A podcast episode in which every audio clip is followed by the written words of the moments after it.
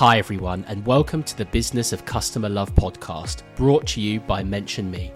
I'm your host Simeon Atkins, and thanks for joining us today.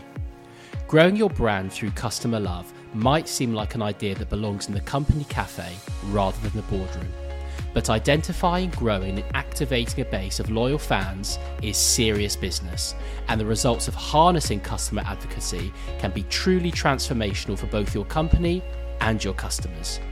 We gather experts from across the space to shine a light on how you can unleash a virtuous cycle of sustainable organic growth where your best customers keep coming back and bringing their friends too. So let's get into today's episode. So I'm delighted to be joined today by Suriya Liensavanh, whose most recent role was Global Head of C R M at GANNI. Suriya, welcome to the show. Thanks, Simeon. Uh, really delighted to be here. So you're here today to talk about your experience of harnessing advocacy to drive your customer strategy and ultimately engage with your fans in the right way. Before we dive in, though, do you want to give a quick introduction to our listeners? Sure. Uh, so I've spent the last decade in luxury client engagement, so in a more retail space at both Louis Vuitton and Burberry. Uh, and as you mentioned, Simeon, my most recent roles have been at Pangaia, Uh, sort of semi-startup, uh, I guess, leisurewear brand, and as you mentioned, GANNI. Uh, two smaller fashion companies who are a very different stage of their brand life. Um, and I guess throughout, I've I've been, I, I'm Australian, um, so I started my career there, and I've also spent some time in Hong Kong, and we've been in London for the last few years, so um, just trying to bring a different perspective onto things as a um, as a client engagement specialist. Excellent. I'm really looking forward to getting into this topic with you today as well. Um, now, as tradition on the show, to get things kicked off, I'd love for you to share a time recently where, as a consumer, you experienced customer love firsthand and really what impact that had on you as a consumer. Sure. Um, so the example that I have, and I've shared many times with friends and colleagues, uh, is actually not that recent. It's from a very, very long time ago. So uh, after I finished university, I was backpacking or traveling through Europe as one as one does and as, as, an, as an Australian before embarking on a on a career, and um, I've always had a passion for fashion, hence hence my uh, hence my background. And um, one of the places that I really wanted to visit was a shirt shop. They made men's shirts. Uh, now this shirt shop uh, was revered as the best shirt shop in the entire world. Um, they made bespoke shirts. They didn't have a website at the time. They didn't have any online presence. So it was it was an aura of mystique uh, and, you know, forums and articles that had been written in, you know, F T, how to spend it, et cetera, et cetera. Uh, so I wanted to visit this shop. And they were in Place Vendôme in Paris. Uh, for any listeners that have been there, it's obviously a very uh, special part of Paris. It's where the Ritz is. It's where um, all of the high jewellery brands are as well. And it also happens to be where this shirt shop is. And so I went in, as one does, uh, as a uni student, backpacker, in a T-shirt and shorts, and I just wanted to explore the shop. Uh, now, for people that have, ex- have experienced you know, these types of stores before, they can be quite intimidating. And I was intimidated, as one was. You know, I wasn't, I was in my early twenties, had no money and, and wasn't prepared to necessarily spend, or wasn't prepared at all to spend five hundred euros on a, on a bespoke shirt. It just wasn't going to happen. But I wanted to experience the store uh, and, and say that I'd been there. I was greeted by uh, one of their sales staff, a very kind gentleman. He asked why I was there. I explained to him, you know, my, my passion for menswear and shirts, and, and that I had to come and visit. And he, he said, you know, come with me. And he took me upstairs uh, on their first floor. They have uh, a room, a floor full of thousands of shirt fabrics. And he said, I would love to do uh, a shirt fitting experience for you. Um, and I was very quick to say, look, I'm, I'm really not in a position to buy here. I can't afford this. And he said, that's fine. That's fine. Let's, you know, there's no obligation or pressure to do so. And we went through the bespoke fitting experience. He got one of the master tailors to come. Um, you know, I had the experience for about an hour. And at the end of it, he gave me his card. Um, and he said, what do you think? And I said, wow, that was just incredible. And I have to apologize that I obviously can't choose a shirt and, and buy a shirt. And to close the experience, he said, that's fine. I wanted you to have this experience so that you know what it's like to come to the best shirt shop in the entire world. And one day, whenever that is, when you have the money, I hope that you come back and you come and get a shirt from us, remembering the experience that you had this time uh, for the future. And it really has sat with me throughout my entire life up to this point and throughout my career as well, that somebody was so proud of their brand and so uh, service and experience driven that it really didn't matter whether or not they converted. He was uh, he was confident that at some point in the future that I would convert. And when I got married in twenty fifteen, that's exactly what I did. And I went back to the shop and I, you know, got a bespoke shirt for my dinner jacket. And it was something, he was no longer working there, even though I did mention his name and I kept the business card for, for posterity all that time. Um, but when I was looked after, they were extremely appreciative of the service and experience that he provided. And they said, you know, we're really glad to have you back, Mister Liensavanh. And, you know, we hope to create a, this experience for you again and, and give you something that will, you know, be with you on the most important day of your life to that particular point. So that's my, uh, that's my example. What an amazing story. Um, and I love the fact that that stood the test of time, given that was a while ago. And also it seems to have had an influence on your career as well, kind of thinking back to that experience and probably in some way trying to replicate it to a smaller degree in what you're doing. I'm also very relieved to hear that when you went back, you still had a good experience, because that would have been terrible if you'd sort of built it up for all this time, then you'd gone back and then not had quite the same experience. So that was uh, that's good to hear. Yeah, I mean, you know, for me, uh, as you've mentioned, you know, the the experience you provide um, and the memory that it creates, that's actually uh, what gets your customers coming back. Um, you know, we found in in luxury that, you know, the products are the products, um, but the the thing that people ultimately remember is the experience and the the physical good or service Uh, that you provide to that customer is actually just a physical reminder of that experience, and it evokes memories. And if you can create a memory and attach it to that product, then you'll get people coming back for more memories. Yeah, absolutely. And uh, as I said, really looking forward to diving into that in a little bit more detail shortly. Um, Before that, though, just coming back to this idea of customer love, it's clearly something that evokes different emotions in, in different people, and, and, and people interpret what customer love means in, in different ways.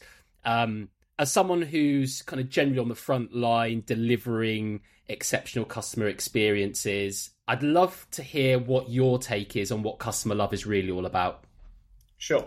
Um, you know, customer love, I guess it's more about understanding for your brand, what does what does love mean?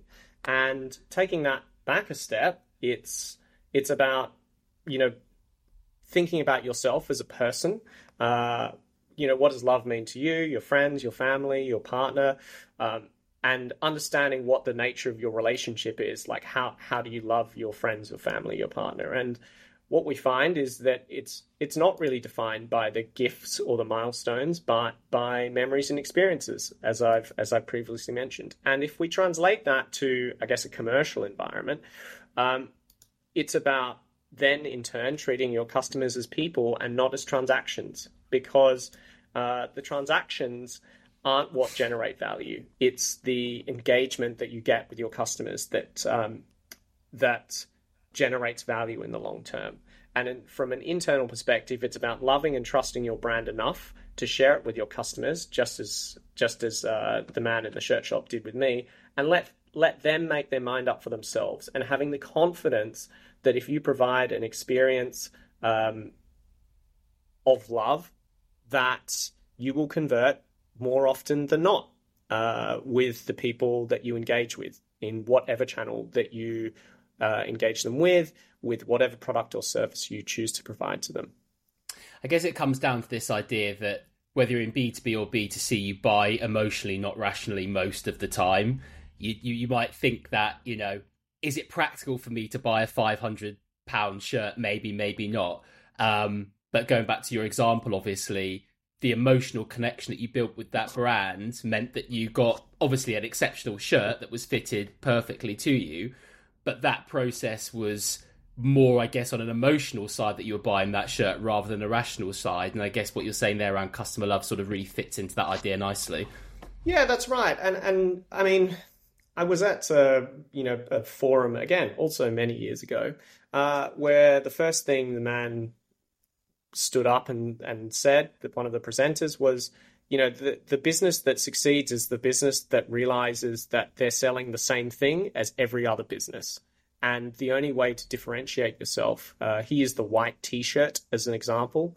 Uh, every brand has a white T-shirt. What makes your white T-shirt unique? People focus on the product, but actually, your white T-shirt isn't unique. What's unique is the experience that you can create around that. And similarly, you know, I, I, I think, you know, when we have such a, I guess, saturated market for goods and services, how one stands out is not necessarily through their product, but the experience they can provide is distinct from other brands.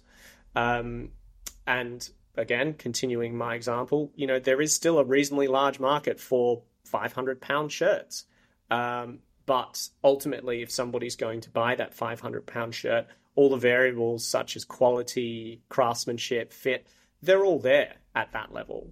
Um, what it becomes about then is the experience that you're attaching to it. And for me, you know, this shirt was going to be for my wedding, and, you know, now that experience at that store is part of the narrative of that, of owning that particular shirt. And although I don't wear it very often, um, because it's a dinner shirt, you know, it still sits in my cupboard and it's emblematic of, uh, of the whole experience. And that includes the, uh, the transactional experience.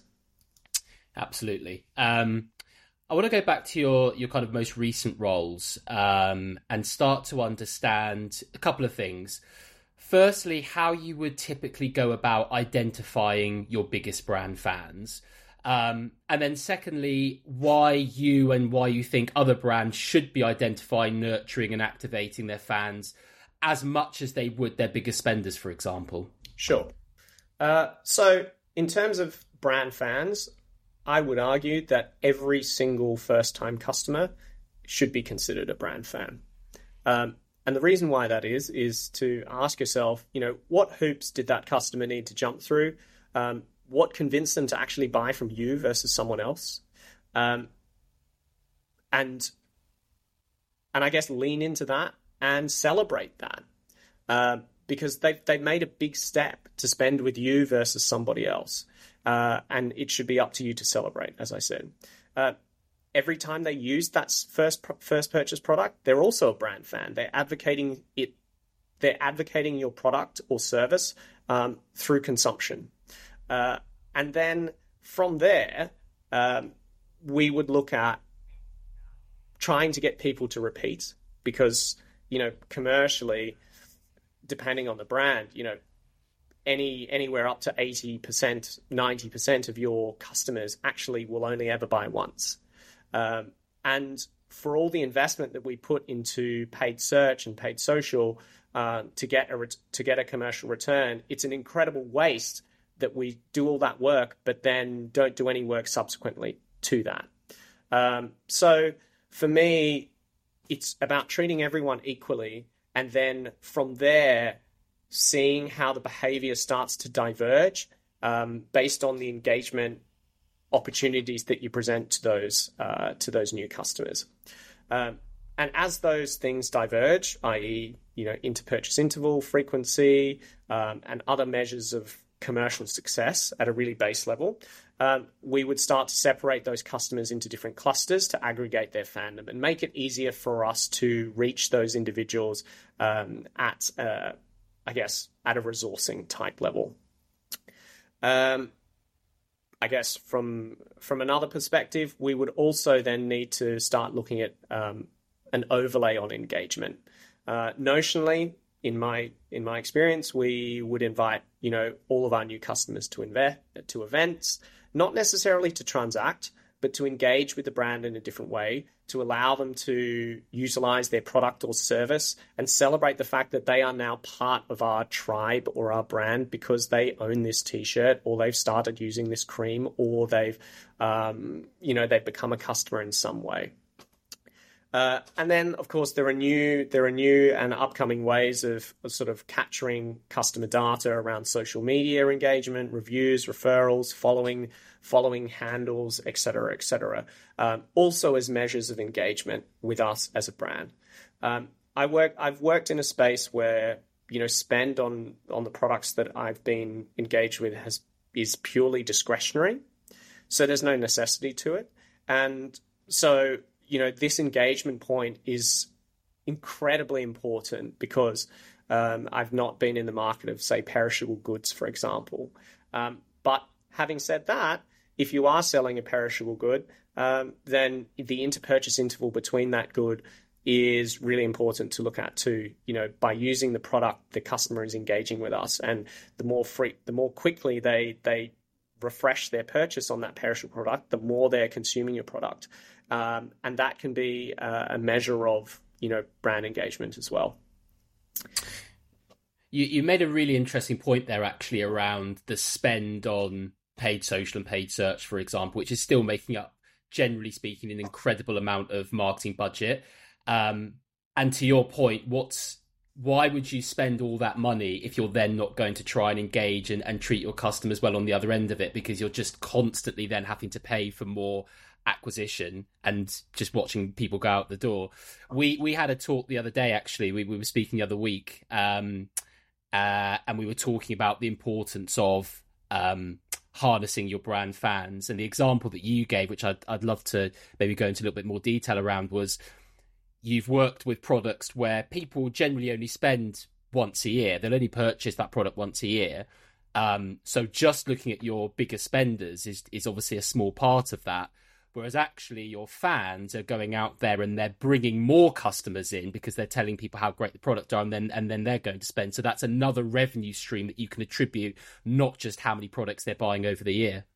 Yeah, absolutely. Um, to your point about biggest spenders, you know, how much a customer has spent with you is, a, is in my view, a narrow retrospective way of looking at your customer base. And whilst it does drive revenue, and it's nice to sort of boast about in, in cross-functional meetings and give yourself a pat on the back for, ultimately, um, that V I P base doesn't actually shift the needle commercially as much as driving incrementality from the rest of the base. Um, so if you're nurturing from the bottom, you will get, you know, your future V I Ps of the future. Uh, sorry. But you will also, as you say, by... Pre- delivering an experience that's exceeding their expectations. And as a new customer, it's very easy to exceed people's expectations because they don't expect to be treated like a V I P um, in any way whatsoever. And often, in my experience, these new customers are surprised and delighted that they're being invited to things and considered for things, and and and having the opportunity to bring their friends along to these things as well, being the person that unlocks the door for, for other people. And that engagement um, ultimately drives retention um, in in my experience. As an example, for one of the one of the top products that uh, that first customers first time customers buy when I was at Louis Vuitton was a particular type of bag, a very entry level uh, bag, a tote bag in sort of monogram canvas. Uh, nothing remarkable about it, relatively speaking. But, you know, for a first-time customer, it's a big step to uh, to buying into luxury. And what we decided to look at was engaging this specific group of first-time customers. And so we we organised events, styling events, and, and other events specifically for that group. And what we discovered uh, post post sort of pilot was that there was a twenty-five percent incrementality on retention versus the rest of the base uh, for this particular group. So it was looking at a high engagement piece, but then elevating that engagement and celebrating that engagement through, I guess, non-commercial or less commercial uh, means, and actually letting the retention deal with itself. That's a really, really powerful example. Um, do you have any other ones that you can share around campaigns that you've you've done to focus specifically on your your biggest brand fans? Yeah, so uh, during my time at GANNI, one one thing that we wanted to to look at was around the sort of referral piece. Um, we we sort of paraphrased or rephrased the referral piece to be uh, a bring a bring B Y O friend. So uh, not dissimilar to, we wanted to create an environment where um, customers should feel welcome, welcome in introducing their friends to a brand. Um, and so we invited all of the new customers to each of the different stores around the world, uh, their local store, identifying the customers based on their geographical location, um, being channel agnostic. So, you know, not caring whether they were digital customers or store customers, and asking them to come in and, and have a celebratory drink with us, um, asking them to wear their new purchases and, you know, be in a group of, be amongst a group of like-minded people who had also made recent purchases, and also for them to be free to invite any of their friends, uh, whoever they wanted. And we then gave those customers a referral code uh, that basically said, hey, if you come to this event, you can, you know, utilize our referral code um, and, and receive a discount on your next purchase. But any friends that come with you, they're also eligible. So what we wanted to do was create a space where it wasn't treating anybody different. You know, we would we were giving the, the the friends the same benefits as the new as the new customer themselves, and we had a really good um, return on that from a redemption perspective. And you know, from there we started to develop a tool in order to sort of quantify and um, and I guess measure it in a more uh, formal formal manner. But the key was really about being inclusive. And um, and making sure that, you know, people didn't feel like there were necessarily tiers, um, but but that, hey, if you're a friend of this person, then you're just as welcome as this person themselves, because we're we're an inclusive brand, and that's what we stand for. I love that, um, Suriya. We've covered some amazing ground today. Just in closing, as a experienced customer leader, what bit of advice could you give maybe to other C R M and C X teams to help elevate their own experiences and ultimately grow their own base of brand fans? Sure.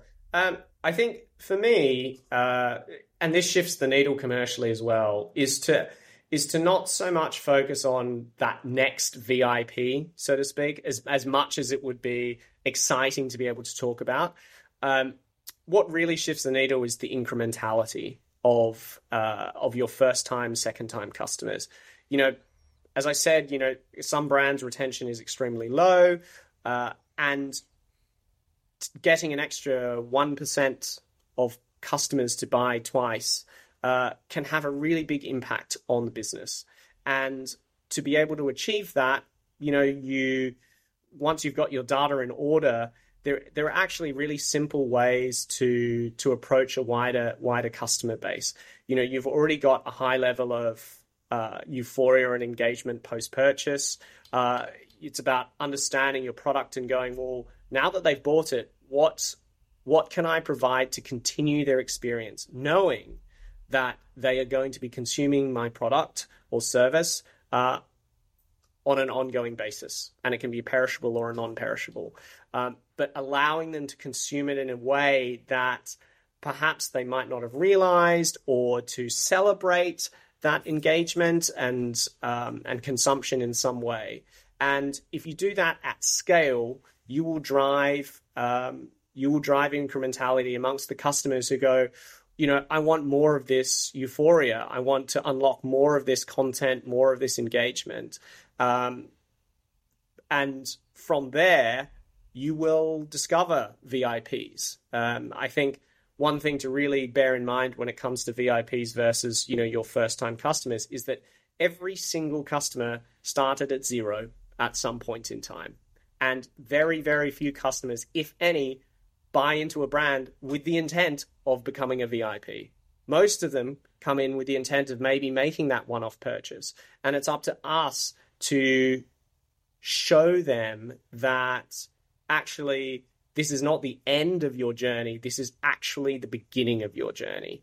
Um, and making sure that we provide content that facilitates that and trusting our products to do their job um, by extension. Suriya, it's been an absolute pleasure having you on the show. Thank you so much for joining us today. Thanks, Simeon.